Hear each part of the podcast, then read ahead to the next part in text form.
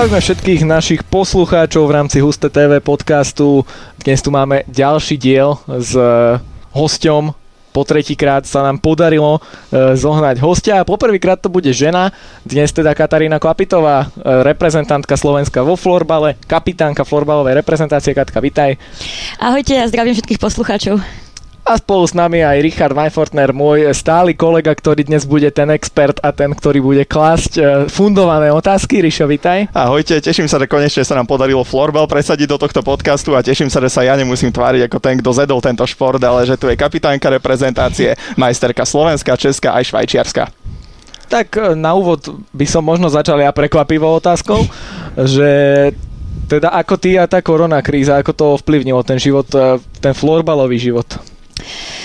tak nás to zasiahlo pred uh, semifinále vo Švajčiarsku. Mali sme vlastne sezónu veľmi dobre rozohranú, štvrťfinále sme prešli 3-0 na zápasy a vlastne ja som mala posledný voľný víkend, tak som teda išla domov, mala som ten listok už dlhšie kúpený a vlastne už predtým hovorili naši, že ako není to dobré, či fakt chcem cestovať ako jedno s druhým a ja, že hej, že už to mám dlho do, dohodnuté. Tak som teda prišla a už som neodišla, no. Som tam zostala 3 mesiace na Slovensku. Vlastne deň na to, jak som prišla, nám e, zrušili ligu, E, v podstate nevyhlásili žiadneho šampióna, teda žiadneho víťaza švajčiarskej, švajčiarskej ligy, ale iba to ukončili s tým, že my sme ako keby taký pomyslený víťaz, lebo sme skončili prvé po základnej časti, s tým, že máme právo ísť na Champions Cup, čo je, čo je výhoda. A bola som z toho dosť taká, taká zlá, no, ako ja som si to vybíjala na všetkých ľudí okolo, ja som hľadala stále tú príčinu, že prečo, ale potom mi to trvalo tak dva týždne, tri, kým som sa tak aklimatizovala na to a už som sa s tým trošku zmierila no a začala na novo trénovať. Ak sa nebudem, tak vo Švajčiarsku bola tá situácia ešte horšia ako u nás. Práve v marci tam to nejak vypuklo viac, už sa začalo hovoriť aj e, s ohľadom na majstrovstvo sa hokeji, že by nemuseli byť. Takže ako to možno vnímali Švajčiari ešte vtedy, keď si tam bola? No oni z toho náturov sú takí, že ako mám trošku na parku, takže oni v podstate na to žiadne také opatrenia horšie nemali. Problém bol, keď e, to vlastne prepuklo s tou talianskou hranicou, čo vlastne tá čala švajčiarsko-talianská časť, tak tam jednoducho ten región celý uzavreli. Tam to bolo trošku najhoršie potom začali problémy, keď ľudia sa začali vrácať z tých dovoleniek vlastne v tých talianských alebo rakúskych Alpách. A vtedy to tí ľudia začali trošku pociťovať, ale oni tie opatrenia jednoducho nikdy nemali také prísne, ako sme tu mali my, pretože oni tým, že nemajú žiadneho prezidenta, ale majú tam 9 ľudí, ktorí si robí, čo chce, tak jednoducho Švajčiarov nikto nebude rozkazovať, čo majú robiť a tak to oni aj brali. No. Čo sa týka toho tvojho pôsobenia vo Švajčiarsku, ste teda takým tým korona šampiónom, ako sa to zvykne nazývať v takomto negatívnom zmysle. V každom prípade ty tam pôsobíš e, druhý rok, e, prestúpila si medzi dvomi najlepšími klubmi z Kloten Ditlikonu do Pirania Kyr ako si prežívala ten prestup, ako to vnímali možno aj spoluhráčky a osobitne teda asi e, Natália Martináková, tvoja spolubývajúca spoluhráčka?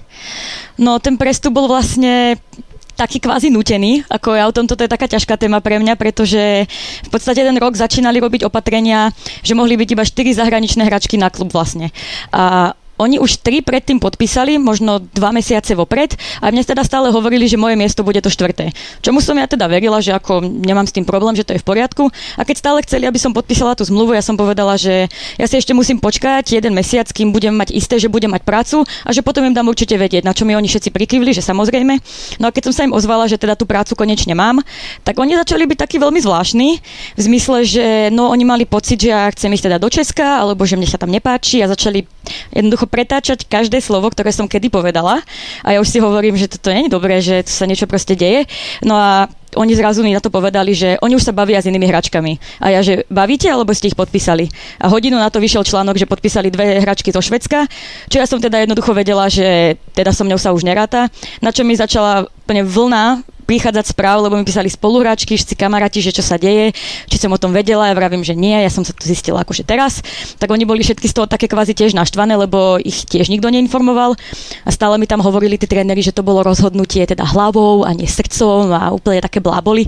Tak ja som teda povedala, že dobre, tak to som z toho vyviazla super, že mám prácu, ale nemám tým. Takže som urobila to, čo si myslím, že by každý hráč spravil, že tak som sa obratila na toho v tej dobe druhého najlepšieho. Kebyže porovnáš tie dva týmy, sú to asi jednoznačne dva najlepšie švajčiarske týmy. Ono, ten bodový rozdiel v tabulke to možno až tak neodzrkadluje. V podstate Bern tam zvyčajne zaostáva o pár bodíkov, e, sú tam aj ďalšie týmy, ale napriek tomu Kloten, Ditlikon a Piranakir jednoznačne tradiční finalisti. Je to tak, to sú tradiční finalisti už snáď posledných, ja neviem, 7 rokov. Už preto v tom švajčiarskom florbale je to trošku pre tých divákov taká nuda, že oni vždycky vedia, že akože cup finál a superfinále je stále tý istý, že ako o tom ženskom florbale sa ani nemusia baviť.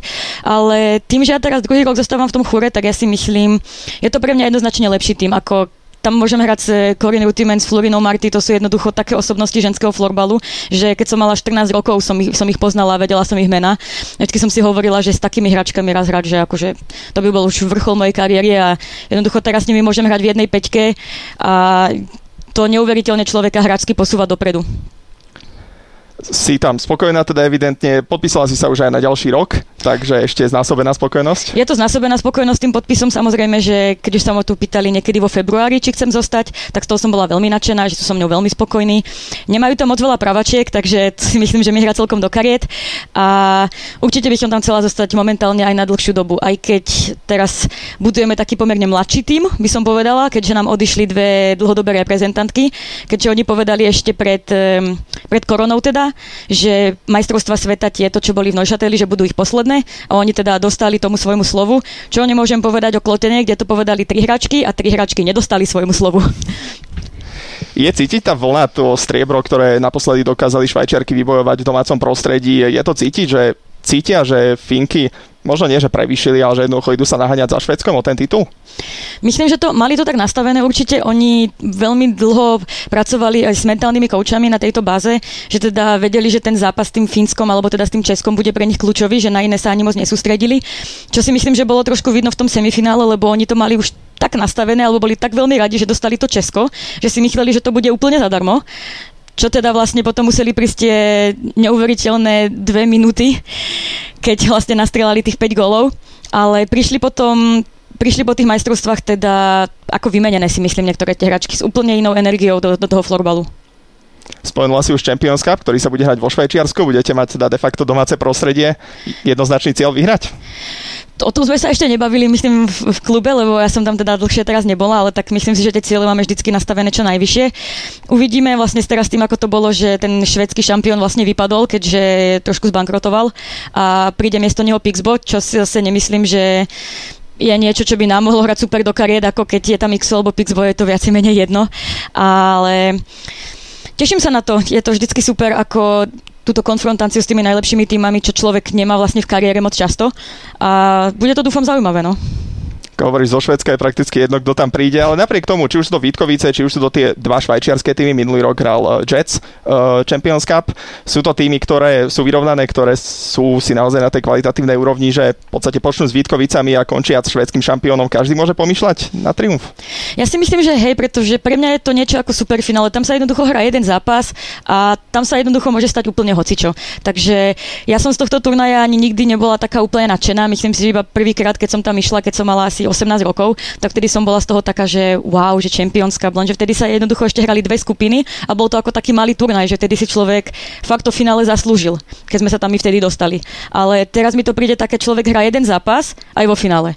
A potom, keby náhodou to finále vyhral, tak čo si povie, že je teraz najlepší na svete, lebo vyhral dva zápasy. No tak není to pre mňa úplne nejaká taká super konfrontácia, akože jasne, že sa na to teším, určite to chcem vyhrať, ale není to pre mňa niečo tak, nejaký taký highlight, ako je napríklad superfinále.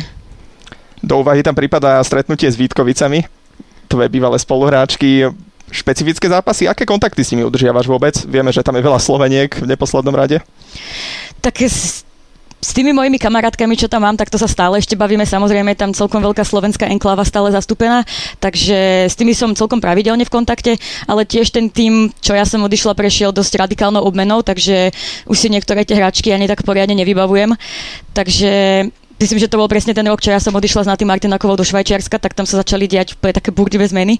Takže určite by to bolo super sa proti nimi stretnúť, ale pre mňa to nebude asi až také špecifické, lebo ja už som hrala v toľkých tímoch, že ja sa stále stretávam proti bývalým spoluhráčkam, takže keby som z každého takého zápasu mala robiť halo, tak robím halo stále. podstate vždy to boli týmy s vysokými ambíciami. Ty si v podstate sebavedome avizovala, že chceš tri tituly, tri roky po sebe s tromi rôznymi týmami, za Vitkovice, Jets, Pirania. Narušila to trošku korona, v každom prípade to tvoje mentálne nastavenie jednoznačne výťazné. No to korona veľmi narušila, lebo ja by som bola podľa mňa prvá v histórii, komu sa to kedy podarilo. A ja som bola regulárne taká naštvaná potom, že ja už som mala snáď no aj vitrínu doma pripravenú, jak to tam nachystám a asi všade odfotím, ale ako toto, fakt mi to nezahralo vôbec do kariet, takže tento rok ja neviem, ako to spravím, asi s tým jedným prerušením a budem sa hrať, že teda korona nebola alebo ako, ale tak je to jasné, že tie cieľe mám stále nastavené tie najvyššie, tak je to preto, prečo ten šport vlastne robím a nie preto, aby som sa placala niekde v strede, aby som to tak nazvala škaredo. Ty teraz vlastne uh, budeš cestovať do Švajčiarska, vieš, aké sú tam teraz tie opatrenia, ako to tam zhruba vyzerá? Už pripravovali vás kluby na to, že ako to zhruba bude vyzerať tréningy, zápasy a takéto veci? Tak ja som dostala normálne celý tréningový plán na august, ktorý je vlastne úplne nabitý s tým, že tam nevyzerá, že by sa niečo malo diať. E, samozrejme, tie opatrenia sú také, že keby náhodou sa stalo, že niekto z týmu sa teda stretol alebo priamo sám je teda nakazený vírusom, tak myslím, že celý tým musí ísť do preventívnej karantény, čo sa teda už ten prípad stále aj v Česku. Ale nejako špeciálne na to nepripravovali. Viem, že iba keď sme v hale, tak uh, sú také podmienky, myslím, že nemáme vlastné šatne zatiaľ, nemôžeme sa tam sprchovať a v tej hale sa nikto teda skoro iný nezdržiava ako my. Je tam tá jedna tréningová jednotka a nejak sa tam nemiešajú ďalší ľudia do toho alebo ďalšie týmy. Na Slovensku sú tie týmy zložené pomerne z mladých hráčok, e, naozaj sú to hráčky väčšinou pod 20 rokov, môžeme povedať. Aký je trend možno vo Švajčiarsku? Stávajú to taktiež na tých mladých hráčkach? No teraz musím povedať, že keď som e, bola v júni naposledy vo Švajčiarsku, tak som prišla na tréning a Corinne Rutiman mi práve povedala, že, že klepíš, ja som taká rada, že si, že si späť, ja som sa tu cítila ako v škôlke. A ja som sa tiež pozerala okolo seba a ja pozerám a tam boli samé 2000 až 2001. Som sa dostala do pozície, že ja som tretia najstaršia v týme, čo už teda začína byť trošku, trošku smutné si myslím v 25 rokoch, ale nevadí. Takže je to tak, myslím si, že ten trend mladých hráčiek e, ide do popredia aj vo, vo Švajčiarsku a není tam úplne nejakým pravidlom, že by sa mali kupovať nejaké, alebo teda prestupovať nejaké hráčky, ktoré sú staršie. Ku nám paradoxne tiež sme mali prestup možno troch hráčiek a práve všetky tri boli ročník 2000. Takže stávajú to na tých mladých. Tak florbal môžeme povedať, že bude taký šport pre mladých naozaj. Aj v našej lige to vidíme, ktorú vysielame či je to správny trend možno úplne. A taká obligátna otázka by bola, či sa dá vo Švajčiarsku florbalom živiť. Asi odpoveď poznáme. V každom prípade pri tých Švajčiarkách sme videli, že naozaj si rady na to nájdu čas napriek tomu, že majú prácu, že fungujú na x rôznych miestach. Áno, je to presne tak. Oni všetky majú svoje zamestnanie. Oni by to ani jedna z nich inak nerobili, pretože oni veľmi dobre vedia, že s tým florbalom raz skončia a že potom by vlastne nič nemali. A mimo to ich aj tá práca baví a oni sú také zamerané na tú sebareflexiu úplne, že oni musia mať niečo také iné v tom živote, na čo sa teda sústredia a musím aj tak škarečie povedať, pre nich jednoducho človek, čo nemá nejakú prácu, je taký menej cený pre nich trošku. Takže oni to majú úplne inak nastavené a preto si myslím, že ako ne, neviem, či je to úplne správne v tom Fínsku. Viem, že keď tam boli baby z Vitkovic, tak oni jednoducho, ten tým im povedal, že oni ani nechcú, aby pracovali. Že oni nech sa plne sústredia iba na florbal, takže oni boli doma zavreté a pozerali si tam seriály a potom išli na tréning. No takže neviem, či je to. Ja, ja som tiež zastupca toho, že si myslím, že je lepšie tam mať ten balans. O tebe je v podstate známe, že si naozaj vyťažená, že máš tých aktivít naplánovaných veľa. To mám. Teba si ani asi nevieme predstaviť tak, že by si naozaj len hrala, v vodzovkách len hrala ten florbal.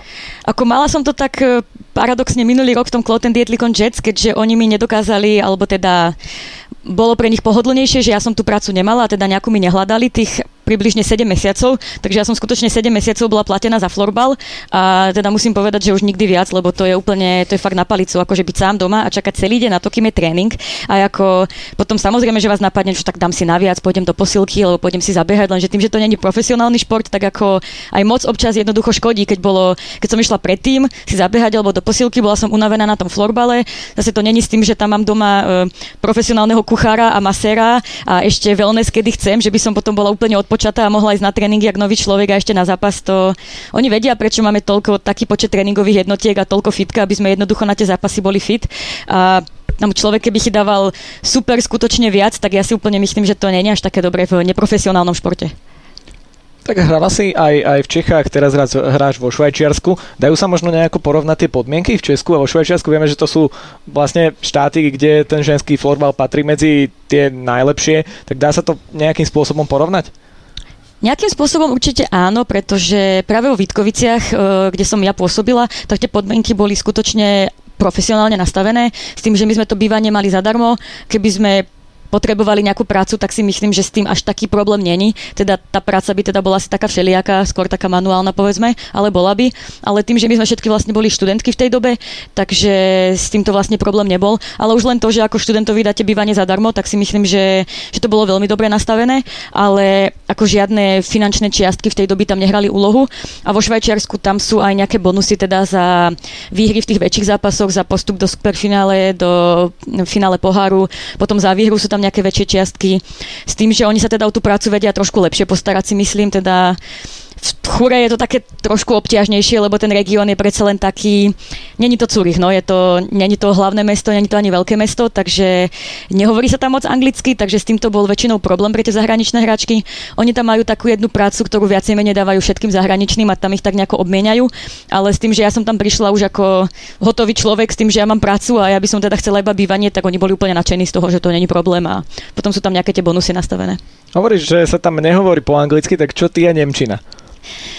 Ja a Nemčina, to sme na tom tak, e, celkom sme kamoši, ale ja a švajčiarska Nemčina, tak to už je také obťažnejšie. Ale ešte skutočne v tom mojom kantóne to je, to je fakt neskutočná žvatlanina, to ako, to podľa mňa ani normálny Nemec by im nerozumel, ale ako ja sa snažím, keď je to ako florbalová diskusia, tak to sa viem zapojiť, viem aj odpovedať, všetko je v pohode, ale ako náhle by som, teda ja prišla do nejakého rozhovoru, ktorý už je vedený nejakú dobu, tak ako chvíľku počúvam, potom zistím, že som pochytila možno tak 4 slova, z toho si dám dokopy nejako kontext a potom si z toho v hlave vyplodím, či ma ten kontext zaujíma, áno alebo nie. A podľa toho pokračujem v počúvaní. Ale tak ja to stále prirovnávam, to je v tom ako keby vy ste sa tu teraz začali baviť o niečom a ja nepoznám ani toho človeka, ani to miesto, no tak tiež vypnem a nepočúvam vás. Takže to je úplne to isté ako v tom cudzom jazyku. Keď ma to zaujíma, tak ako sa snažím zapojiť a keď ma to nezaujíma, tak nepočúvam. Je to možno tak ako v iných športoch, že tie domáce hráčky sa tak možno trošku skupinkujú od tých zahraničných? Myslím si, že až tak nie. Oni sú skôr tým, že tam teraz veľa tých mladých, tak oni nejako, že ani by nechceli sa s nami baviť, ale oni sú jednoducho hrozne hamblivé a oni sa moc nebavia ani s tými našimi staršími, s tými švajčiarkami. Takže to je také ako rodené skupinkovanie, že tie mladé si majú spolu viac čo povedať. A to je len keď počujem, že oni sa všetky bavia o škole, tak to ja som rada, že ako ja nemusím byť súčasťou tejto debaty, lebo už ani neviem, čo by som do nej pridala. Takže my sa skôr tak staršie ako jasne bavíme spolu, ale není to tak, že by sme ich úplne ignorovali. To je skôr s tým, že oni až tak ešte necítia potrebu sa s nami o niečom rozprávať. Môžeš nám opísať eh, ten svoj pracovný život, teda ako funguješ, eh, ako pracuješ, kde teda, ako je nastavený ten tvoj harmonogram, aby si stíhala zápasy, tréningy medzi tým? Ja pracujem e, dve hodiny odtiaľ, čo bývam, takže chodím tam vlastne dve hodiny vlakom tam a späť. Ako aby to neznelo nejako úplne hororovo táto scéna, ja pracujem dva dní do týždňa, lebo mám tak nastavenú zmluvu, že to mám na 40%. E, pracujem vlastne ako asistentka v oddelení zimných športov v takej veľkej športovo-marketingovej firme a celý vlastne môj teda projekt, alebo čo sa ja starám, sú majstrovstvá sveta v ľadovom hokeji, teda tie chlapské konkrétne. A som vlastne v týme ľudí, ktorí to nejako celé od začiatku až do konca organizujú od e, najímania ľudí na, na catering, na urobenie tej haly a zabezpečenie tých mantinelov, jednoducho skutočne všetko.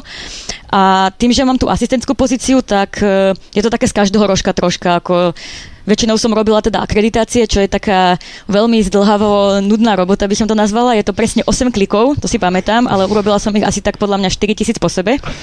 Alebo sa teda starám o ubytovanie, uh, takisto aj so sponzormi, čo sa týka uh, advertisingu, teraz som si nespomeniem na slovo.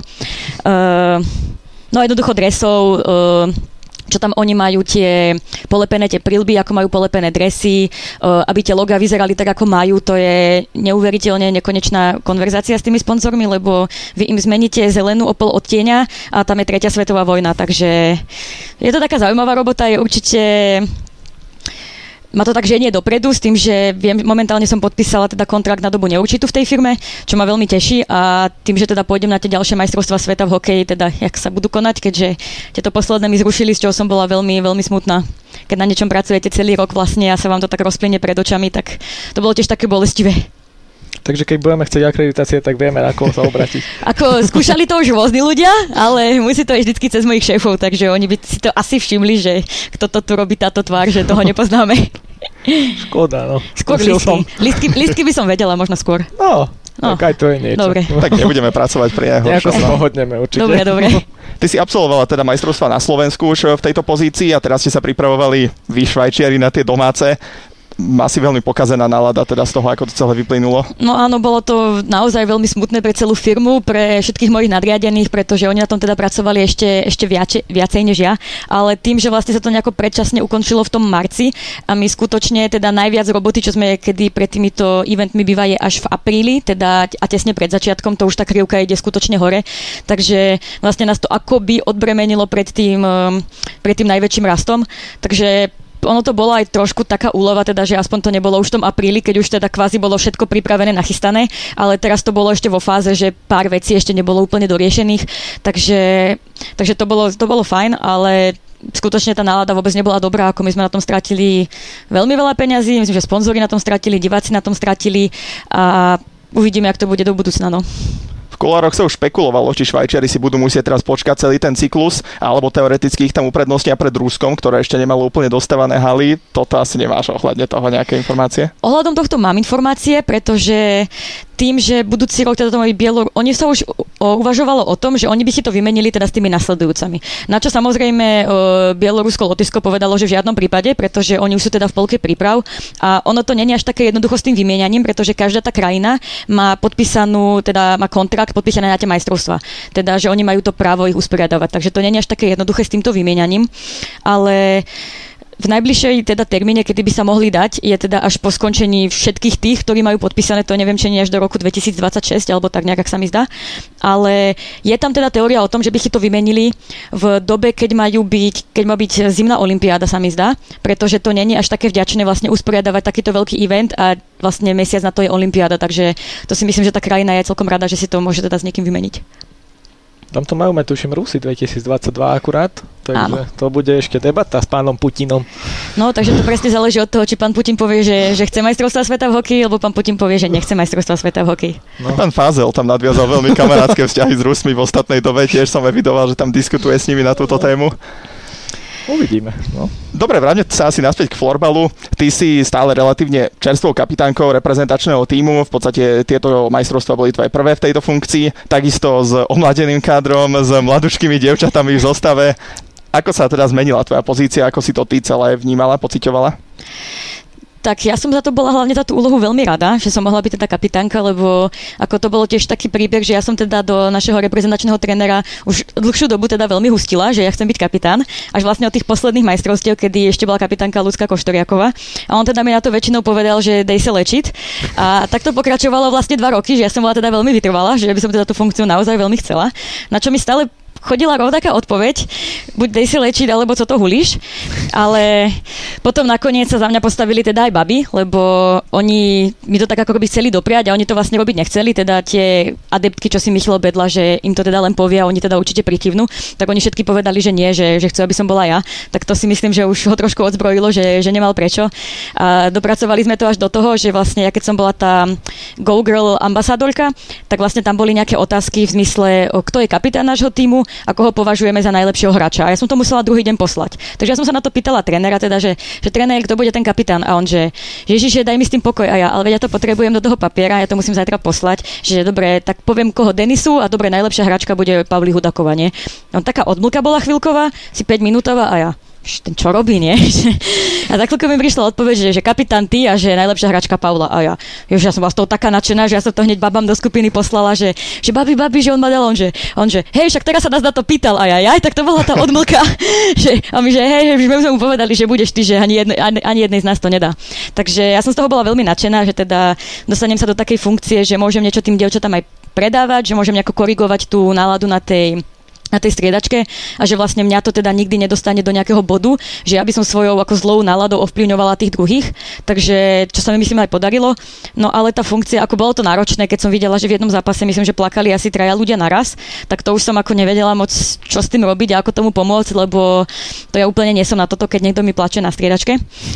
A snažila som sa to ukorigovať, ako sa dalo, snažila som sa to tej šatni ukorigovať, ako sa dalo, ale bolo to určite náročnejšie, ako som, ako som ja čakala. Takže akože obdiv všetkým kapitánom, ktorí to robia už dlhšiu dobu, lebo není to úplne medlízať si mohla seba napísať dvakrát do toho papiera. že kapitánka najlepšia hračka. Že... Ako, hej, ale to by mi asi nikto nezožral, no, proti tej Pauli. Zaujímavé, ale že teda lákala ťa tá funkcia kapitána. Na strane druhej, keď sa ťa nedávno v rozhovore pýtali na to, či by si aj trénerkou v budúcnosti chcela byť, tam si už dala ráznú stopku, že až toto nie. Nie, pretože ja vám pre túto funkciu akože skutočný obdiv pre toho, kto vie robiť trénera, pretože mne to príde ako skupinke šimpanzov opisovať, ako majú zjesť banán a jednoducho, že to vôbec nejde. Takže pretože tak sa ja niekedy cítim na no, našich tréningoch v Chure, cítila som sa tak aj v Klotene, vo Vítkoviciach, hoci kde som hrala, že to jednoducho tréner musí mať fakt nervy zo železa. Keď niečo vysvetľuje, teraz niekto príde, kto prišiel neskôr, spýta sa, čo má robiť, teraz niekto, že tomu nerozumie a tretí povie, že on už zabudol to prvé cvičenie, ukazuje sa druhé, tak ja neviem, ja by som asi všetkým strelila proste, že nebola by som na to taký, taký vhodný adept. A my neviem, či to máme nejako v rodine, ale tak moji rodičia sú učitelia, čo je také zvláštne, že ja k tomu ma, ma moc netiahne. A môj brat trénuje deti, aj v tom teda veľmi dobrý a veľmi ho to naplňa, ale mňa to k tomuto nikdy nejako netiahlo. Ako, možno taký asistent, keby mi povedali, čo presne si mám všímať, to by ma ako skôr bavilo na takú nejakú jednu vec byť viacej zameraná, ale ako všímať si všetko a mať oči všade a každému sa venovať a vysvetľovať, to, to asi nie, to aby som chytila infarkt. Tráčky Vítkovi boli určite rady, ak si toto vypočujú a nájdu v sebe skupinku šimpanzov. to nebolo vysledať nikoho ofenzívne, ja by som sa do toho šimpanza dala tiež úplne v pohode. Mala si možnosť teraz počas leta aj e, s bratom byť viac pri tých jeho tréningoch, nazrieť viac o tej jeho práce? Bola som s ním nedávno v Trenčine, ale s tým, že môj brat má momentálne e, zranenú achilovku, tak on moc teda netrénoval. Aj s tými deťmi to mali také, ako bola tá korona, tak tí rodičia boli takí vystrašenejší, ako čo sa týkalo tých e, skupinkových tréningov.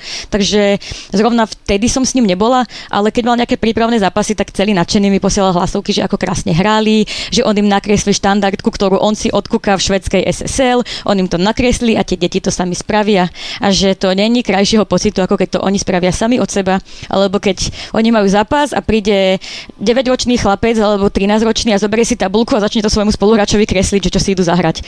Tak to povedal Peter, že akože ja môžem skončiť, že toto je akože to najkrajšie, čo som kedy videl. Tak možno môžeš deti trénovať, keď im to tak ide. Nie, ani ja s deťmi nie. Dobre, no.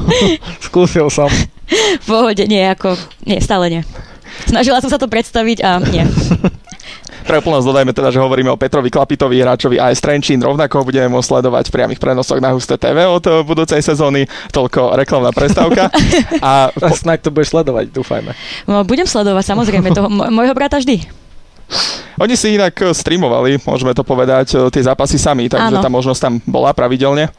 Bola, ale niekedy tam mali také technické problémy, že ja som na to nemala nervy, keď by to po 15 minútach ako 4 krát seklo, alebo sa tá kamera jednoducho zastavila v opačnom rohu a hra bola v opačnom, tak ja ako, ja neviem, som si tam mohla zjesť pár v rožku podľa mňa 4 krát a stále by to bolo v tom rohu, takže Takže ma to až tak nebavilo, no. Ako keď bol lepší ten prenos, ma to samozrejme viacej bavilo. Tak veríme, že u nás to bude bez takýchto technických problémov. Chcel som povedať, že o internetových streamoch vieme svoje a je tam veľa vecí, ktoré sa môžu pokaziť, nie je tam úplne čo zavidieť. Dobre, poďme naspäť k reprezentácii. Ty si hovorila o tých ambíciách, ktoré boli v repere nastavené veľmi ambiciózne, hovorilo sa o semifinále. Pekne si to vysvetlovala v rozhovore pre nemenovanú televíziu, že podstate to vychádzalo veľmi logicky. Po tom minuloročnom veľmi dobrom umiestnení ste si nemohli povedať, že chcete urobiť osmičku, chcete uhájiť osmičku, ale jednoducho treba sa pozerať ďalej dopredu. Ostáva to taký dlhodobejší cieľ? Stále to ostáva ten dlhodobejší cieľ, pretože stále platí to, že keď sa umiestnite na 5. a 6. mieste, tak jednoducho vyššie je tretie alebo štvrté miesto. Z toho logicky vychádza, že je tam to semifinále. Takže ja to síce beriem, že tie výsledky boli, aké boli, ale a mohli sme ísť do toho s tým pokornejšie povedať, že náš cieľ je obhájiť piaté miesto, ale ako športovci si nemyslím a není mi to ani prirodzené, aby ja som povedala, že teda môj cieľ je urobiť rovnaký výsledok ako budúci rok. Takže je to určite náplň a cieľ každého športovca, že sa chce posúvať ďalej a ďalej. A jednoducho ja viem, že ten obraz našej hry nebol nejaký dokonalý, ale my si tie ciele stále budeme takto nastavovať, takže keď sa od nás e, potom zahraničné denníky, telky alebo celé Česko bude smiať, že neviem koľko prehrávame, tak mne to jednoducho až tak žili trhať nebude, pretože my to máme nastavené tak, ako to je a niektoré tie krajiny zabudajú, že nebolo tak dávno a oni hrali úplne rovnaké výsledky s týmito krajinami. Ostatne ľadový hokej začínal takisto, Kanadiani, Američania rozbijali všetkých o 20 gólov, potom sa ten rozdiel zmenšoval, zmenšoval a vyrovnalo sa to. V každom prípade debakel od Česka v skupine bol asi veľkou fackou na strane druhej proti Fínsku na druhom šampionáte po sebe veľmi vyrovnaný, veľmi dobrý zápas. Čím to je, že tie Fínky sú pre vás hrateľnejšie? Myslím, že my sa do toho zápasu vieme tak dobre namotivovať. Asi to vychádzalo aj z, tej, teda z toho posledného zápasu, čo sme s nimi hrali v Bratislave, že teda sme skoro všetky, teda no, polka týmu, ktorá tam bola, tak sme vedeli, že ten zápas bol teda veľmi hrateľný. Aj keď e, po tých dvoch rokoch, tak sa tie no, sestry Kaupy posunuli na trošku úplne iný level, že patria medzi asi prvú a druhú najlepšiu hračku na, na svete. Hralo nám veľmi dokareť to, že teda tá jedna najlepšia e, nehrala, čo musím teda objektívne povedať, že ten tým jednoducho na nich to bolo trošku poznať, že to na nej stojí a že ona tam nebola, ale zobrala to teda do rúk veľmi dobre druhá sestra, ktorá nakoniec bola aj MVP celého turnaja.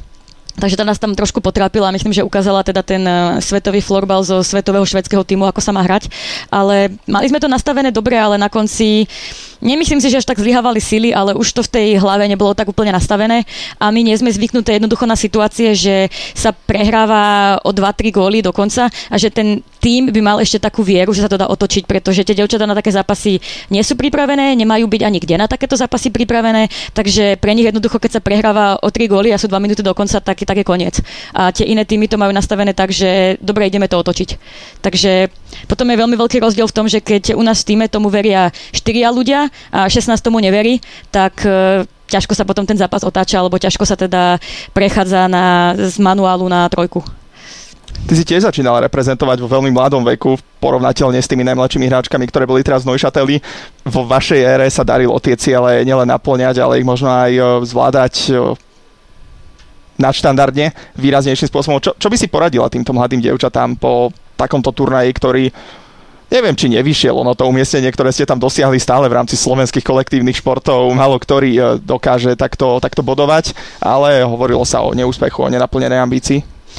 Tak neúspech to bol, pretože keď už sme teda vopred hlasili teda to semifinále alebo minimálne 5. miesto a skončilo teda 6. tak to neúspech rozhodne bol, aj keď ten vlastne ten zápas, ktorý sme hrali o to 5. 6. tak to už bol iba taký klinec do rakve si myslím, mali sme tam dve zranené hračky, teda z tých, z tých našich hlavných ťahuniek, čo teda bolo dosť cítiť a už tam jednoducho dochádzali sily a bolo vidno, že to Polsko bolo presne také ako my pred tými dvoma rokmi, že, že oni chcú viacej, že oni tu 5. miesto ešte nemali a pre nás už to bolo také po tom zápase s tom Fínskom, že no, že cieľ sa nesplnil a bolo to také trošku depresívne, takže to by sa na majstrovstvách sveta samozrejme stavať nemalo, ísť do zápasu s takouto hlavou, ale pracujeme na tom, máme ten mladý tým, tak takže si myslím, že tie, tie hračky to do budúcnosti budú takto vidieť, že keď sa ten zápas nepodarí, tak jednoducho na tých majstrovstvách sveta je tak málo času na to sa zregenerovať a upratať si to v hlave, že na ten ďalší zápas jednoducho musí zase plná koncentrácia. Takže to by som im určite poradila aj do tej to, tejto súťaže alebo tým mladším hračkám, že jednoducho, keď sa jeden zápas nepodarí, tak e, ako nič sa nedeje, to treba automaticky vymazať z hlavy. Ako ja som tiež bola presne ten typ, že ja som sa v tom vrtala, no aj do nekonečná, som si stokrát písala s bratom, ja som mu tam posielala videá, či som toto mohla spraviť. A keby som toto spravila, či by sa toto nestalo. A do nekonečná sa v tom vrtať proste a to nepomôže absolútne nikomu, pretože to fakt treba zahodiť za hlavu, že sa to stalo a sústrediť sa na ten ďalší zápas, že ísť do toho s tým nie 100%, ale 110% a napraviť si potom chuť. Takže zahrala tam rolu tá psychika, o čom sa hovorilo, že je asi iné vyletieť z tej kvalitatívne nižšej skupiny, zvalcovať všetkých súperov a potom sa snažiť zabojovať o umiestnenie, ako ísť po dvoch skupinových debakloch, skúsiť ešte to udržať. Určite, pretože táto psychologická zložka tam myslím, že zahrala tú úlohu v tom, že ako som už spomínala, tie baby na to nemajú byť odkiaľ pripravené takéto zápasy. Oni, keď sú na Slovensku a povedzme, že máme viacero z tých lepších tímov, ktoré presne takto valcujú a nie sú zvyknuté na to prehrávať pomerne, alebo keď sú zvyknuté, tak je to možno o gól, o dva, ale určite určite nie sú zvyknuté na prehrať o 20 gólov alebo o 15, takže v tom ich mladom veku to musí byť určite nejaká podpasovka, možno ešte aj s tým, že jednoducho to, na čo boli zvyknuté robiť predtým, im absolútne nič nevychádza, teraz same sa dávajú pod tlak a už potom nezahrajú vlastne ani svoj, ani svoj štandard. Už sa vlastne dostávajú na úplný podštandard a v tom tej chvíli je tá hračka jednoducho nepoužiteľná na majstrovstva sveta, takže že to je veľká škoda.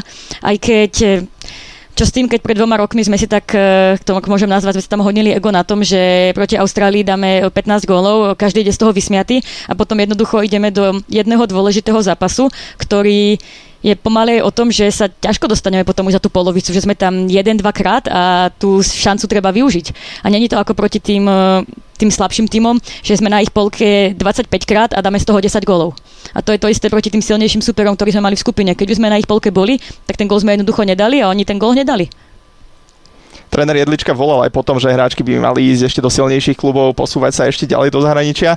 Reálne, čo tak sledujem to prestupové dianie, sa možno dial skôr opačný proces. Devčata z Fínska sa vrátili do Vitkovic, nie že by Vitkovice boli horší tým. Evidovala si toto dianie, poznačila možno korona, máš nejaké informácie o tom, že je prekazila nejaký zaujímavý prestup? Ako sledovala som to, ale viem, že nejaké hračky z Kisuckého Nového mesta mali určite nejaké ponuky hrať do Česka, v čom asi ale určite zohrala uh, úloha rodičov, teda že asi také mladé ešte nechceli púšťať, pritom ja si myslím, že teda zrovna táto vzdialenosť, keby išli niekde do Ostravy, teda nie až taká ďaleka, ale samozrejme, pokiaľ nemajú 18 rokov, tak určite ten rodič tam musí zohrať trošku väčšiu úlohu. Je to teda samozrejme škoda, pretože my, aby sme si počkali na to, kým všetky tie hračky budú mať teda 18, 19, 20 rokov, tak to ešte chvíľku tej situá- tá situácia v tej reprezentácii bude, aká je momentálne teraz. Takže sa ešte nebudeme môcť úplne asi tešiť z nejakých, z nejakých väčších výhier v skupine čo je samozrejme škoda. No a babi z toho z Fínska, oni mali možnosť ísť teda do iného klubu, ale tým, že bola korona, tak im sa to tam veľmi pokazilo. Takže oni stavili na jednu kartu a tým, jak prišla korona, tak samozrejme tie pracovné pozície a ten trh sa tam trošku zamiešal, že už tá práca samozrejme nebola taká istá a peniaze neboli také, ako boli dohodnuté, čo pre nich teda nebolo vôbec výhodné.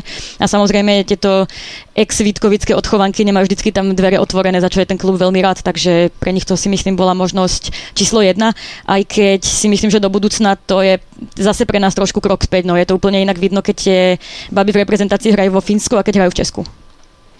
Keď si spomínal tie Kisučanky, tam ešte naposledy, keď som hovoril s trénerom po Prague Games, hovoril, že možno ešte je to tam trošku otvorené, ten prechod, prechod na školu, neviem, či ešte tam neprišiel ten proces prijatia, alebo ako to fungovalo, uvidíme. Necháme sa samozrejme prekvapiť. Budeme radi, pokiaľ sa tie dievčatá budú dostávať do zahraničných líg. Čo ešte rezonovalo počas leta, počas tohto medzisezónneho obdobia, bola prvá hráčská florbalová zastupiteľská asociácia, FAP Agency. Ty si s nimi predpokladám nebola v kontakte, ty už si to vo Švajčiarsku riešiš svojou cestou. Ja som s nimi nebola v kontakte teda, ale videla som, že teda ten uh, potenciálny trh hráčsky sa im trošku rozrastá, za čo som samozrejme veľmi rada, že takýto koncept vznikol. Ja teda tým, že som tú zmluvu mala vyriešenú už asi pred dvoma mesiacmi podľa mňa, takže ja som sa k tomu ani nejako netiahla, ale myslím si, že to je určite veľký krok pre všetkých florbalistov, pretože tiež to sama poznám, že není to úplne ľahké sa s tými týmami e, baviť, keď máte tam vybudované kamarátske vzťahy a, a vy nechcete zatlačiť a oni povedia, no ale toto vám dať nemôžeme, tak vy ste takí, no tak teda asi nemôžu, no a potom zistíte, že vlastne môžu, potom ste naštvatí a to je také, jak na hojdačke, takže si myslím, že je to, je to určite veľmi dobrý koncept toto pre hráčov ty ešte patríš medzi také tie extrovertky, ktoré nemajú problém nadviazať e, kontakt. Napriek tomu ale stretávaš sa asi s tým, že nie je to jednoduché. Napriek tomu, že po nejakej rovine s bývalým trénerom a podobne si sa vlastne dostal aj do Klotenu, ak sa nemýlim. Áno, presne tak. Takže on vlastne, keď prestupoval do toho týmu ako tréner, tak on ako... Oni tam vždycky majú nejaký taký list, teda hráči, ktorí by chceli osloviť a čo ja teda viem, tak on im rovno povedal, že on by tam chcel mňa, takže oni ma vtedy os- oslovili a on sa ma vtedy pýtal, že, že koho ešte z Česka. A ja som mu teda pár hráčiek povedala a tak sme sa vlastne dostali k tej Naty, že ona by teda, teda na tej Martinakové, že ona by teda išla tiež. Takže takto sme sa spolu dostali ako taký balíček 1 plus 1. Výhodné. Výhodné, výhodné balenie.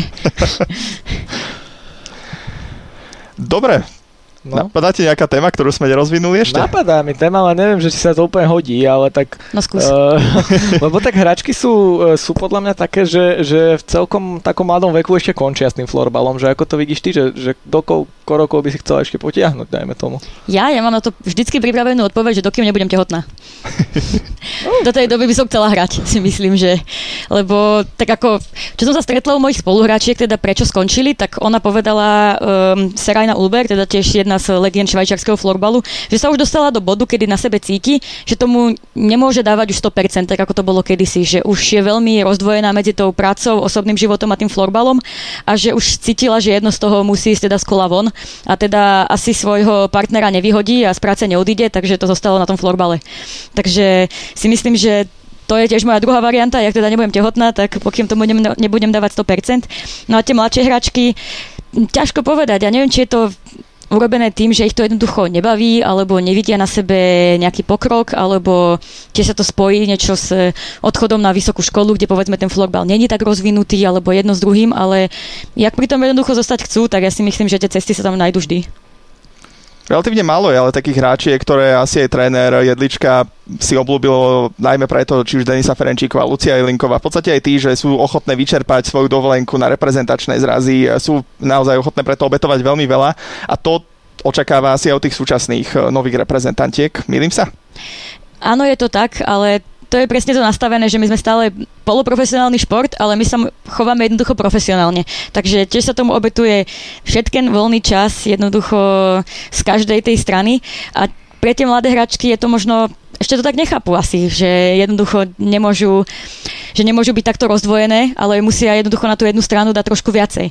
A pre ne je to ešte dokonca jednoduchšie, pretože tak, to do práce nechodia, keď leto majú letné prázdniny, cez školu si vypýtajú, ja neviem, nejakú ospravedlnenku asi od raditeľa, či jak to funguje. A jednoducho majú na to toľko času, koľko len chcú, ale už keď človek e, asi má nejakého partnera, ako napríklad Deniska Ferenčiková, pracuje naplno a do toho ešte musí e, chodiť na zrazy, čo je vlastne jediný voľný víkend, ktorý má medzi zápasmi, tak ide zase na florbal. Rodinu nevidí od nevidím do nevidím, takže to je jednoducho taký ten prístup, ktorý, ktorý by mala mať každá hračka tak nastavený. No a je teda pochopiteľné, že teda hračky ako ona a ja, keď my to tak robíme, tak samozrejme, že to vyžadujeme aj od tých ostatných, aby to tak robili. Takže keď ťa neuvidia fanúšikovia hrať, tak je veľmi pravdepodobné, že si tehotná.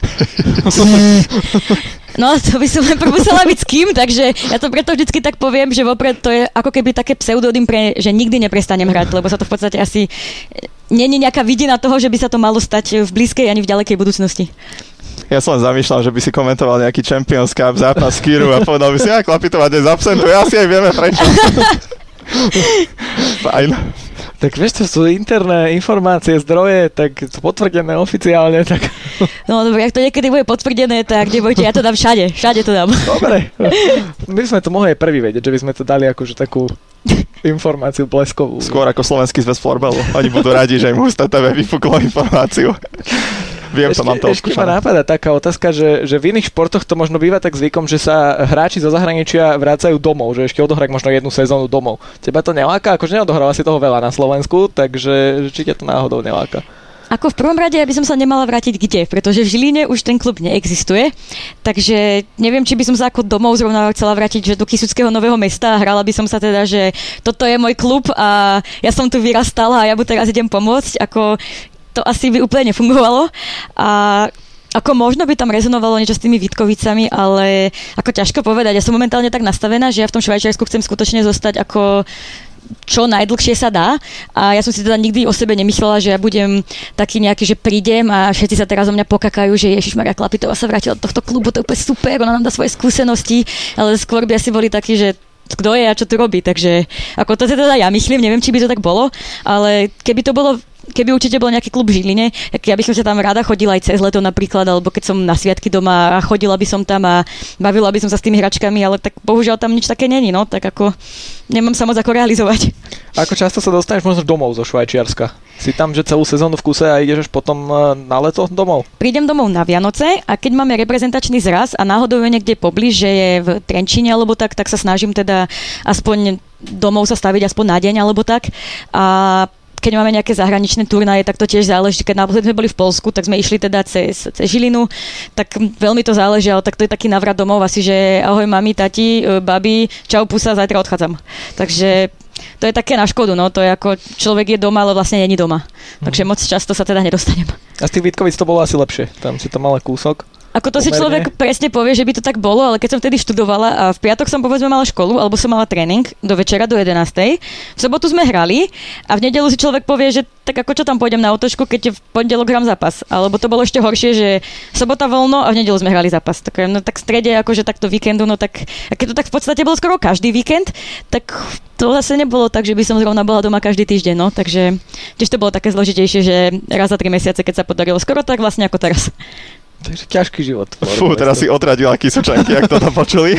Ale tak to bola akurát taká psychologická lepšia bariéra, že keby sa niečo stalo, tak viem, že tí rodičia sadnú do auta a prídu za mnou, alebo ja keď by som náhodou nemala tú školu, tak tam idem, ale tak možno by mali ten školský plán trošku lepšie nastavený, ako som ja bohužiaľ mala, takže že sa to určite dá lepšie zvládať a tak budú hrať nejaký turnaj v Polsku, vieš, tak si povedia, že a ideme cez Kisuce, tak sa zastavíme doma rovno a vieš, to, to tak, dá všetko. Tak, jak som to mala ja. Aj tak je to určite jednoduchšie s tým, že teda rodičia sa mohli častejšie chodiť pozerať na zápasy. V každom prípade ty si hovorila, že Švajčiarsko ti vyhovuje, hory, príroda neskutočná. Čo viac človek potrebuje. Je to tam krása, áno, tam človek skutočne málo kedy býva smutný, lebo sa tak pozrie okolo seba a povie si, ježiš Maria, že prečo ja by som bola smutná, keď môžem byť tu.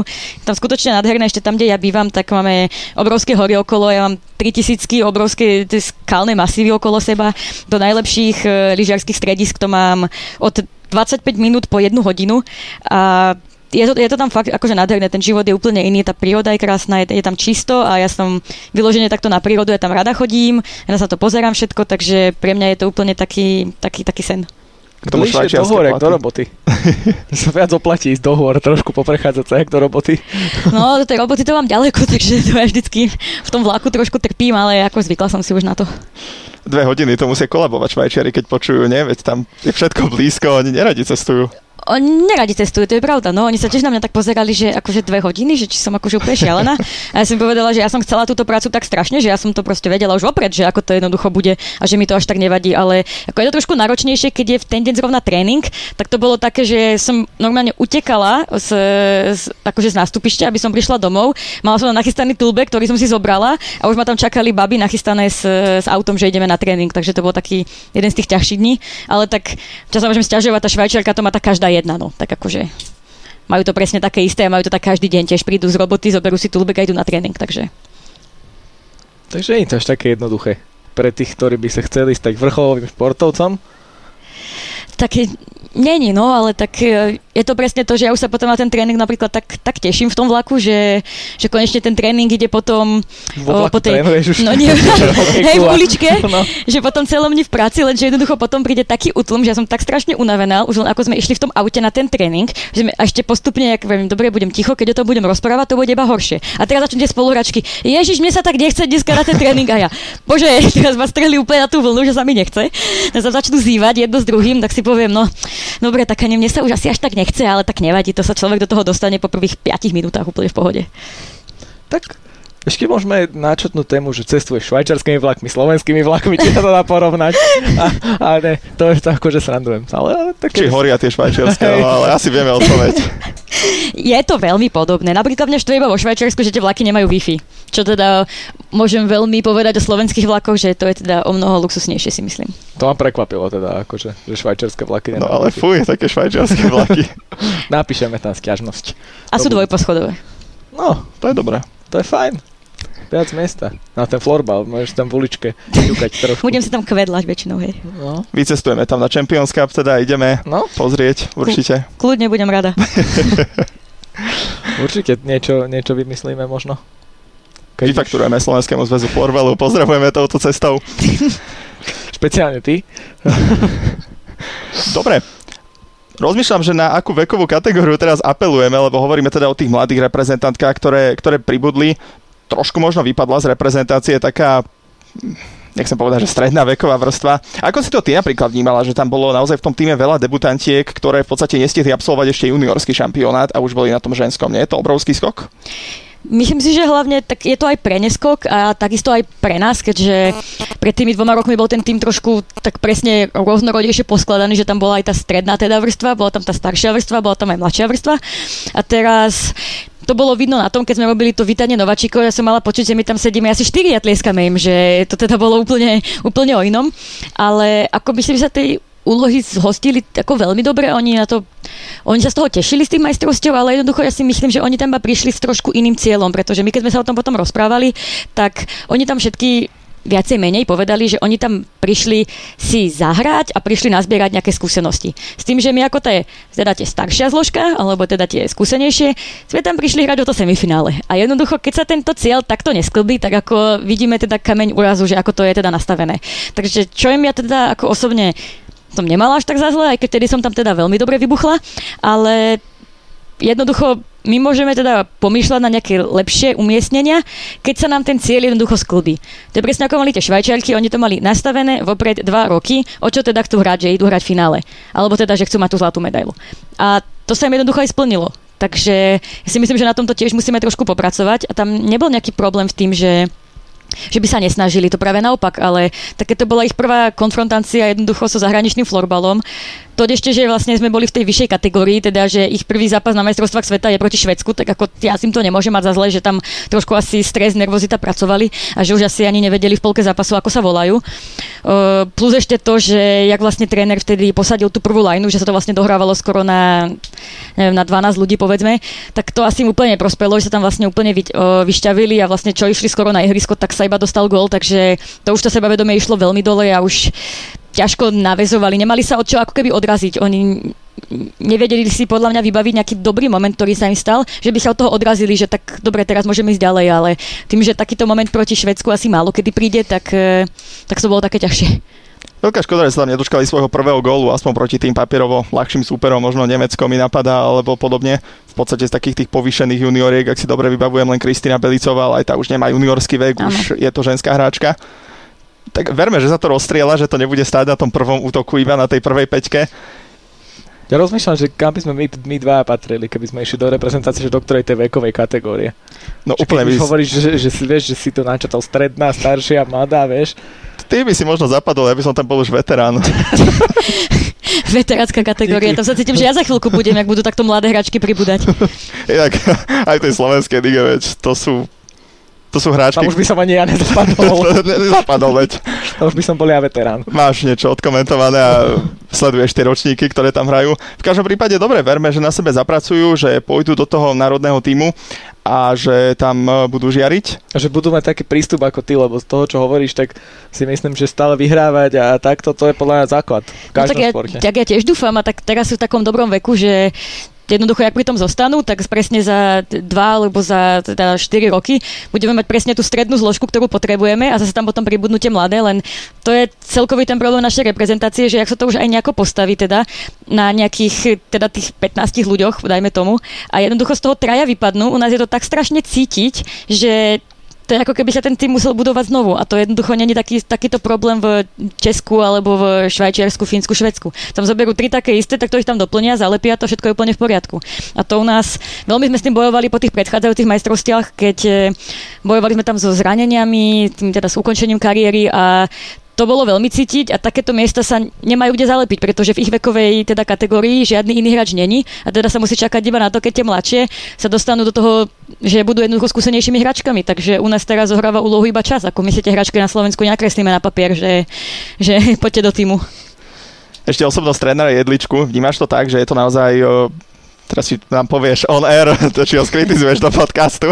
V každom prípade veľa hráčok hovorí o tom, že je to naozaj obrovský odborník, možno najlepší tréner, po ktorým kedy pracovali.